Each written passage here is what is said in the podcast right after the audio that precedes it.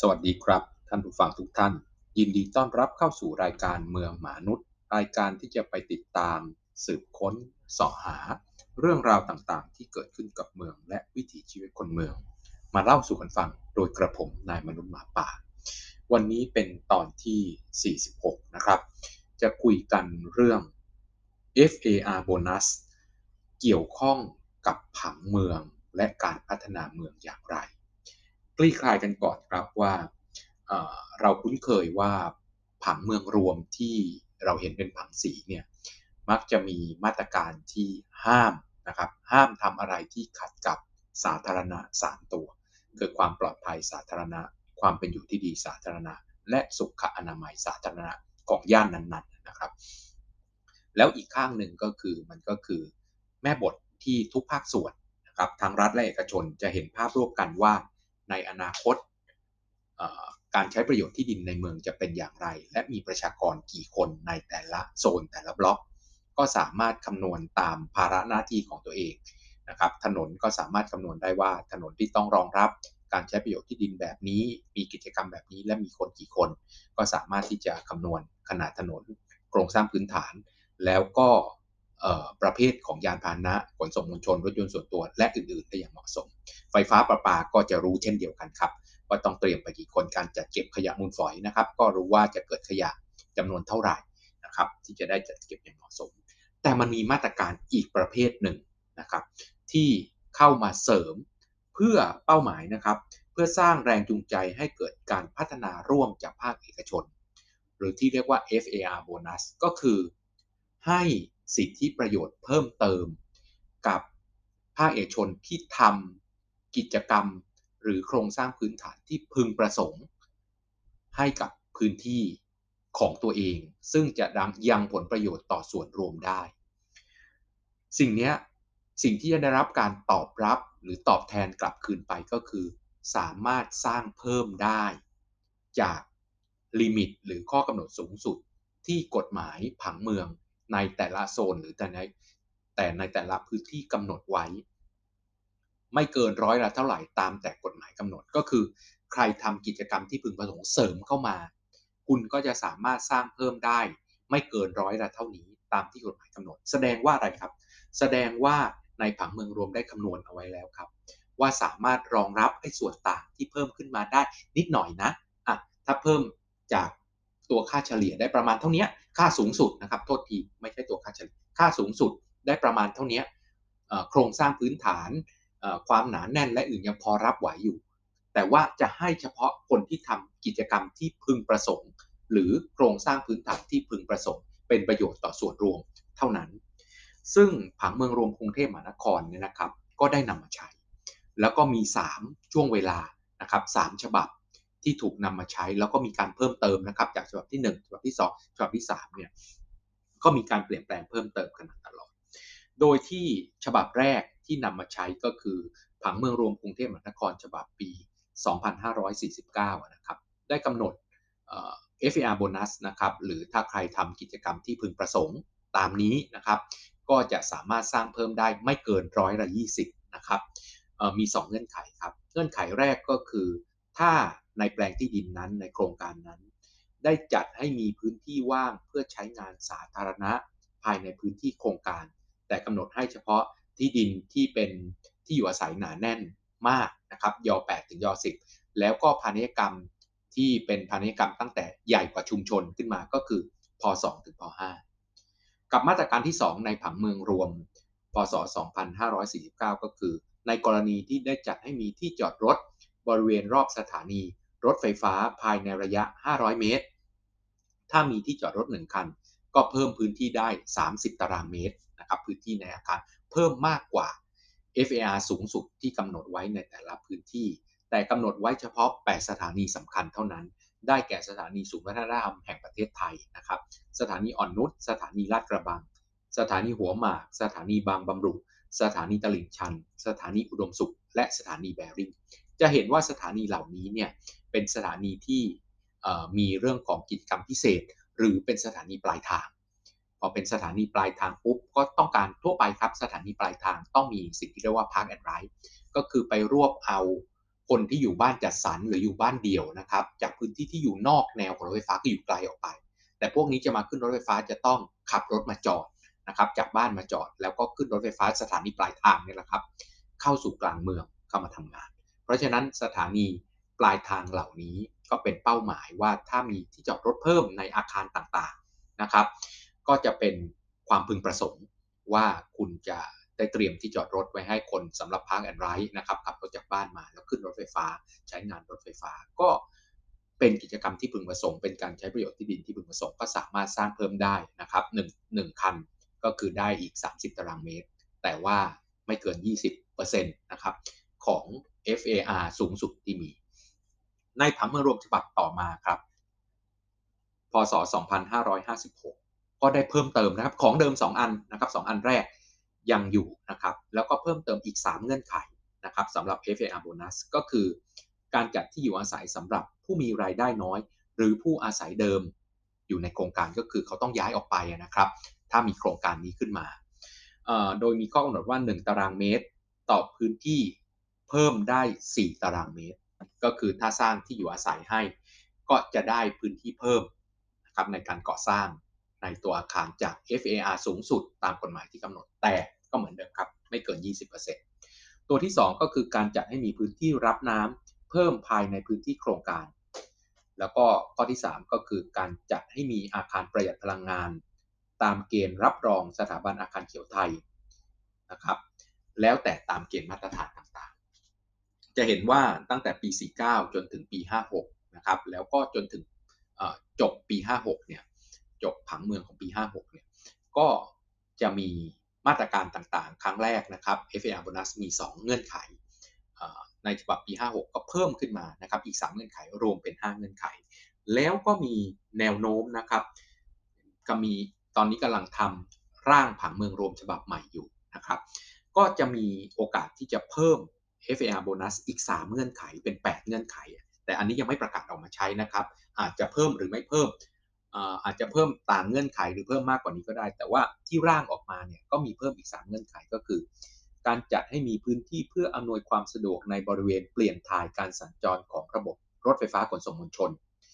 ก็คือเป็นอาคารสาธารณะตามกฎหมาย ว่าด้วยการควบคุมอาคารภายในระยะ 200 เมตร โดยรอบสถานีนะครับ เมื่อมีสถานีรถไฟฟ้า นะครับแล้วก็เป็นพื้นที่ที่อำนวยความสะดวกให้มีการเปลี่ยนถ่ายอย่างมีประสิทธิภาพ เช่น มีลาน มีอะไรต่างๆ ที่เอื้ออำนวยนะครับ มีพื้นที่จุดจอดแล้วจอดมีพื้นที่ให้ drop off นะครับหรือจอดส่งภายในพื้นที่แปลงที่ดินของตัวเองนะครับ ไม่ใช่จอดส่งริมริมถนน มีพื้นที่ให้คนมาจอดส่งภายในแปลงที่ดินของรับตรงนี้เข้าไปก็จะเพิ่มนะครับ FAR ได้จาก FAR สูงสุดเพิ่มอีกไม่เกิน 20% มาตรการต่อมานะครับก็คือการจัดให้มีพื้นที่เพื่อใช้ประโยชน์สาธารณะสวนสาธารณะ ริมแหล่งน้ำสาธารณะนะครับเป็นอาคารสาธารณะตามกฎหมายว่าด้วยการควบคุมอาคารก็คือเพื่อให้มีพื้นที่ริมน้ำนะครับ เป็นการทั้งการรักษาคุณภาพนะครับแหล่งน้ำแล้วก็เป็นพื้นที่พักผ่อนหย่อนใจของประชาชน มาตรการอีกมาตรการหนึ่งคือการจัดให้มีสถานรับเลี้ยงเด็ก สถานดูแลผู้สูงอายุในเวลากลางวันนะครับในอาคารที่อยู่อาศัยรวมหรืออาคารสำนักงานนะครับ ราะว่าตอนนี้เราก็มีปัญหานะครับว่าเด็กกับผู้สูงอายุเมื่อคนวัยทำงานลูกหลานเนี่ยแหละครับ ในวัยทำงานออกจากบ้านไม่มีใครดูแล เพราะฉะนั้นถ้าพื้นที่ที่เป็นอาคารอยู่อาศัยรวมนะครับ พวกคอนโดมิเนียมแฟลตอะไรต่างๆ เนี่ยเขาจัดให้มีตรงนี้เพื่อดูแลเด็กและคนแก่สำหรับคนที่ออกไปทำงานมีที่ดูแล หรืออาคารสำนักงานนะครับ มีที่ดูแลลูกหลาน แล้วก็พ่อแม่ผู้สูงอายุสำหรับพนักงานของเขาเนี่ย ก็สามารถที่จะได้โบนัสเช่นกัน แต่ว่าคำถามที่ตามมาก็คือว่า FAR โบนัสเนี่ยข้อที่ 1 ประสบความสำเร็จไหมก่อน วิทยานิพนธ์ของภาควิชาการวางแผนภาคและเมือง คณะสถาปัตยกรรมศาสตร์จุฬาลงกรณ์มหาวิทยาลัยนะครับ ที่ได้ทำนะครับในระดับมหาบัณฑิต เมื่อปีเริ่มทำเมื่อปี 2560ครับเพื่อตรวจสอบว่า FAR โบนัสที่ออกมาเนี่ย ได้รับการตอบรับจากผู้ประกอบการภาคเอกชนมากน้อยแค่ไหน โดยเริ่มตั้งแต่ปี 2549 ซึ่งเป็นปีแรกนะครับที่ผังเมืองฉบับนั้นเนี่ยได้เริ่มมี FAR โบนัส2อันแรกที่ผมเล่าให้ฟังนะครับ แล้วก็ปี 56 ก็มีเพิ่มอีก 3 อันรวมเป็น 5 เงื่อนไขนะครับ แล้วก็พบว่า 11 ปีนะครับจากปี 49 ถึงปี 2560 เนี่ยมีโครงการที่ขอแล้วก็ได้รับการอนุมัติ FAR โบนัสเนี่ย เพียง 11 โครงการเท่านั้น 11 โครงการเนี่ยก็คือเป็นค่าเฉลี่ยว่าปีละ 1 โครงการเท่านั้นละครับ ก็คือได้รับการตอบรับน้อยนะครับ แล้วก็ 5 มาตรการนั้น ปรากฏว่าได้รับการตอบรับ มีการใช้งานเนี่ยเพียงแค่ 2 มาตรการ ก็คือมาตรการพื้นที่รับน้ำนะครับ มี 8 โครงการที่ใช้ กับมาตรการพื้นที่สาธารณะ ภายในแปลงที่ดินนะครับ ก็ได้รับการตอบรับอีก 3 โครงการ จะเห็นภาพได้ว่าสิ่งที่เกิดขึ้นตัวนี้เนี่ยไม่ได้รับการตอบรับที่ดีนะ มีแค่ที่ผมบอกมีแค่ 1 ปีต่อ1โครงการนะครับ1โครงการต่อ 1 ปีนี่แหละ แล้วก็จาก 5 มาตรการนะครับ2บวก3เนี่ยก็มีแค่ 2 มาตรการที่ใช้ก็คืออ 3 โครงการจากมาตรการตั้งแต่ปี 49 ก็คือการจัดให้มีพื้นที่ว่างเพื่อใช้งานสาธารณะภายในคือพื้นที่โครงการนะครับ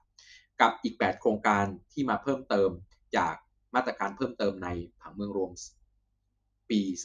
2556 ก็คือการจัดให้มีพื้นที่รับน้ำเพิ่มภายในพื้นที่โครงการ เอาอันที่เขาเลือกใช้ก่อนภาคชนเลือกใช้ก่อนถามว่าทำไมเลือกใช้ แน่นอนอันที่ใช้มากที่สุดคือพื้นที่รับน้ำนะครับ จากการไปสัมภาษณ์ในการทำวิทยาชนฉบับนั้น ก็พบว่าที่ทำเพราะว่าเหมือนได้ฟรีครับ เพราะว่า EIA ในอาคารที่ต้องผ่าน EIA เนี่ยจะถูกเงื่อนไขของ EIA เนี่ยให้ทำพื้นที่รับน้ำหรือพื้นที่หน่วงน้ำอยู่แล้วในพื้นที่โครงการ เพราะฉะนั้นยังไงก็ต้องทำดังนั้นสิ่งที่ได้มาคือ FAR bonus อะคือของที่ได้มาฟรี เพราะยังไงถ้าไม่ทำก็ไม่ผ่าน EIA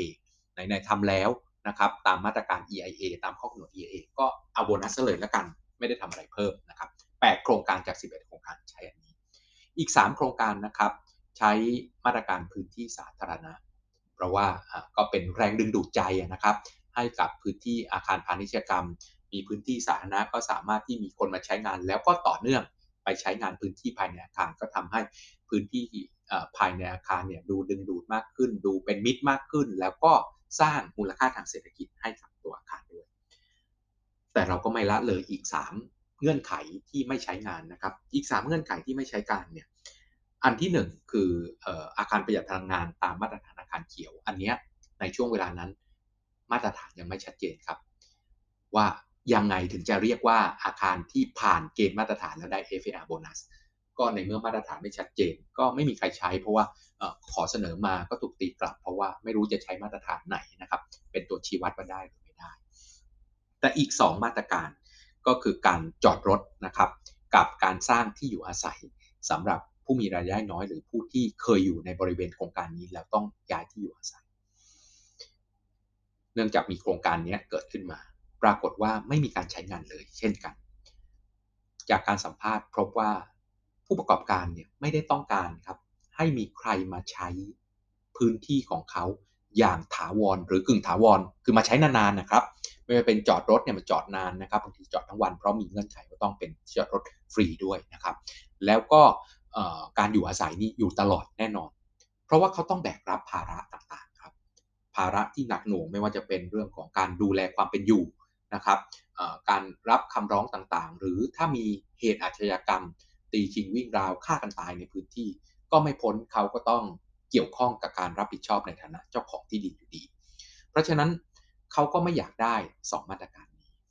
อีกอันหนึ่งที่ตัวของวิทยากรฉบับนั้นได้สอบถามแล้วก็คลี่คลายออกมาก็คือว่า แล้วมาตรการ FAR โบนัสโดยรวมนะครับ ดีหรือไม่ดี อะไรที่จะทำให้เกิดแรงจูงใจให้คุณมาใช้ FAR โบนัสอีกหรือเพิ่มเติมอีก คำตอบของเขาก็คือว่าจริง ๆ แล้วเนี่ยเขาไม่ต้องการ FAR โบนัสในทางตั้ง ต้องเข้าใจนะครับ การสร้างอาคารเพิ่มขึ้นได้อีกไม่เกิน 20%สิ่งที่ทำก็ปกติครับ ก็คือสร้างเพิ่มขึ้นอีก 1 ใน 5 ของความสูงที่มีอยู่ หรือความสูงเดิมที่ FAR สูงสุดได้กำหนดไว้ก็คือสร้างเพิ่มอีก 20%แต่จริงๆ แล้วเนี่ยผู้ประกอบการโดยเฉพาะยิ่ง พาณิชยกรรมทั้งหลายเนี่ยไม่ได้ต้องการสร้างสูงขึ้น เพราะที่เราไปศูนย์การค้าเราก็เดินแต่ชั้นล่างๆถูกไหมครับ โดยเฉพาะยิ่งแพงที่สุด ค่าเช่าแพงที่สุด คนหนาแน่นที่สุดก็คือชั้นล่างนั่นแหละ เพราะฉะนั้นเขาไม่ได้ต้องการสูงขึ้น แต่เขาต้องการกว้างขึ้นคำตอบของเขาคือ อะไรที่จูงใจเขามากที่สุดก็คือ ถ้าเป็น FAR bonus แล้วไม่ต้องสร้างสูงขึ้นก็ได้นะ แต่ลดระยะร่นจากขอบแปลงที่ดินทั้งด้านหน้าและด้านข้างตามกฎหมาย พื่อให้เขาขายพื้นที่ข้างล่างได้มากขึ้นเนี่ย มีพื้นที่ขายมากขึ้นเนี่ยเขาอยากได้มาก แต่ไม่ได้ครับ เพราะว่าต้องเข้าใจก่อนว่าไอ้กฎหมายที่เกี่ยวข้องกับระยะถอยร่นต่างๆเนี่ยมันอยู่บนฐานของ Public Safety แล้วก็ Public Welfare แล้วก็ Public Health ก็คือความจำเป็นยิ่งยวดก็คือเพื่อให้รถบริการและยศ รถฉุกเฉินต่างๆ สามารถเข้าถึงพวกอาคารสาธารณะเหล่านี้ที่จะมาเอา FAR bonus เนี่ยได้อย่างรอบอาคารเช่น เกิดไฟไหม้รถดับเพลิง รถกระเช้าสามารถวิ่งเข้าไปดับเพลิงในจุดที่เกิดเพลิงไหม้เป็นหลักเนี่ยได้รอบอาคารไม่รู้อยู่ตรงไหนล่ะ เกิดคนเจ็บป่วยนะครับก็ยังสามารถที่จะเอารถฉุกเฉินรถกู้ชีพ เข้าไปถึงในบริเวณที่มีคนเจ็บป่วย ได้โดยใกล้ที่สุดนะครับประหยัดเวลาแล้วก็ประหยัด ความเสี่ยงต่อการขนส่งเคลื่อนย้ายผู้ป่วยมากที่สุดนะครับ เพราะฉะนั้นระยะถอยร่นเนี่ยลดไม่ได้ก็เลยไม่ได้ตอบสนองกับความต้องการของผู้ประกอบการอย่างชัดเจนนะครับ อีกประเด็นหนึ่งที่ต้องต้องเข้าใจก่อนว่า อย่าคาดหวังครับว่า FAR bonus จะช่วยทำให้สิ่งที่ขาดแคลน ไม่ได้ตามเกณฑ์มาตรฐานของเมืองเนี่ยเพิ่มขึ้นมาได้ตามเกณฑ์มาตรฐานได้ มีคนพูดนะครับว่า FAR bonus เนี่ยถ้าพูดถึงพื้นที่สีเขียวเนี่ยที่เราขาดแคลนอยู่มาก ๆ ไม่ถึงเกณฑ์มาตรฐานของ WHO ที่ 9 ตารางเมตรต่อหัวประชากรเนี่ย FAR bonus จะทำให้เราถึงตรงนั้นได้คำตอบ ถ้าคิดแบบนี้คือผิดครับ เพราะคำว่าโบนัสมันคือทางเลือกไม่ใช่ต้องทำ มันคือ choice ไม่ใช่ must ดังนั้นเอกชนเนี่ยอาจจะไม่ทำก็ได้ครับ เพราะฉะนั้นสิ่งที่ FAR bonus จะนำมาใช้จะต้องใช้กับประเด็นที่หรือกิจกรรมหรือเงื่อนไขที่มีเพียงพออยู่แล้ว แต่ถ้ามีมากขึ้นจะดีขึ้นกับเมือง ตัวอย่างเช่น ถ้าจะใช้กับพื้นที่สีเขียว เราต้องมีพื้นที่สีเขียวสาธารณะที่ได้มาตรฐานตามเกณฑ์มาตรฐานอยู่แล้ว ต้องมีอย่างน้อย 9 ตารางเมตร ต่อหัวประชากรแล้วถ้าไม่ถ้าไม่มีใครเอาโบนัสก็ไม่เดือดร้อนแล้วมันได้ตามหัวประชากรตามเกณฑ์มาตรฐานแล้ว แต่ถ้าได้เพิ่มก็ดีกับเมือง แบบนี้จึงจะใช้โบนัสได้ โบนัสเป็นช้อยส์ไม่สามารถใช้กับสิ่งที่จำเป็นยิ่งยวดและขาดแคลนอยู่ได้ แต่ใช้เสริมเพิ่มเติมจากสิ่งที่เราได้ตามมาตรฐานและแต่ได้ดีขึ้นไปอีกมากขึ้นไปอีก เพราะ มันคือสิ่งที่เอามาเติม เพิ่มเติมเท่านั้น ไม่ใช่สิ่งพื้นฐานที่จะต้องมีและ มันบังคับไม่ได้ครับ มันบังคับไม่ได้ต่อให้รู้ว่าเขาสร้างเพิ่มจำนวนมากก็ตาม แต่คุณบังคับไม่ได้ว่าไปอยู่ที่ไหน มันอาจจะไปอยู่ในแปลงที่ดินที่ไม่ได้ประโยชน์ต่อส่วนรวมมากอย่างที่โบนัสแรกมาก็ได้หรือไม่เป็นประโยชน์เลยก็ได้หรือได้ประโยชน์น้อยเกินกว่าที่ควรจะเป็นก็ได้ เพราะเราไม่รู้ครับ ว่าเอกชนรายไหนจะเอาอาจจะเป็นอยู่ในแปลงที่ดินที่ไม่เหมาะสมเลยหรืออยู่ใกล้กับที่มีเพียงพออยู่แล้ว ได้เพิ่มมาแทนที่จะไปช่วยในบริเวณที่ขาดก็ไม่ได้ เพราะมันเป็นโบนัส เป็นช้อยส์ของผู้ประกอบการเจ้าของที่ดินภาคชนไม่ได้เป็นมัสดังนั้นโบนัสจะมาใช้กับสิ่งที่จำเป็นยิ่งยวดและขาดแคลน ไม่ถึงเกณฑ์มาตรฐานไม่ได้ครับ เราก็เห็นภาพแล้วนะครับว่า FAR โบนัสโดยหลักการแล้วคืออะไร มีหลักคิดอย่างไรบ้าง เหมาะสมกับการใช้งานในรูปแบบไหน และที่ผ่านมามีอัตราประสบความสำเร็จแค่ไหนในเงื่อนไขไหนบ้าง ตรงใจผู้ประกอบการหรือไม่สำหรับวันนี้ต้องลาไปแค่นี้กับเมืองมนุษย์ และกระผมนายมนุษย์หมาป่า แล้วพบกันใหม่ในเอพิโซดต่อไป สวัสดีครับ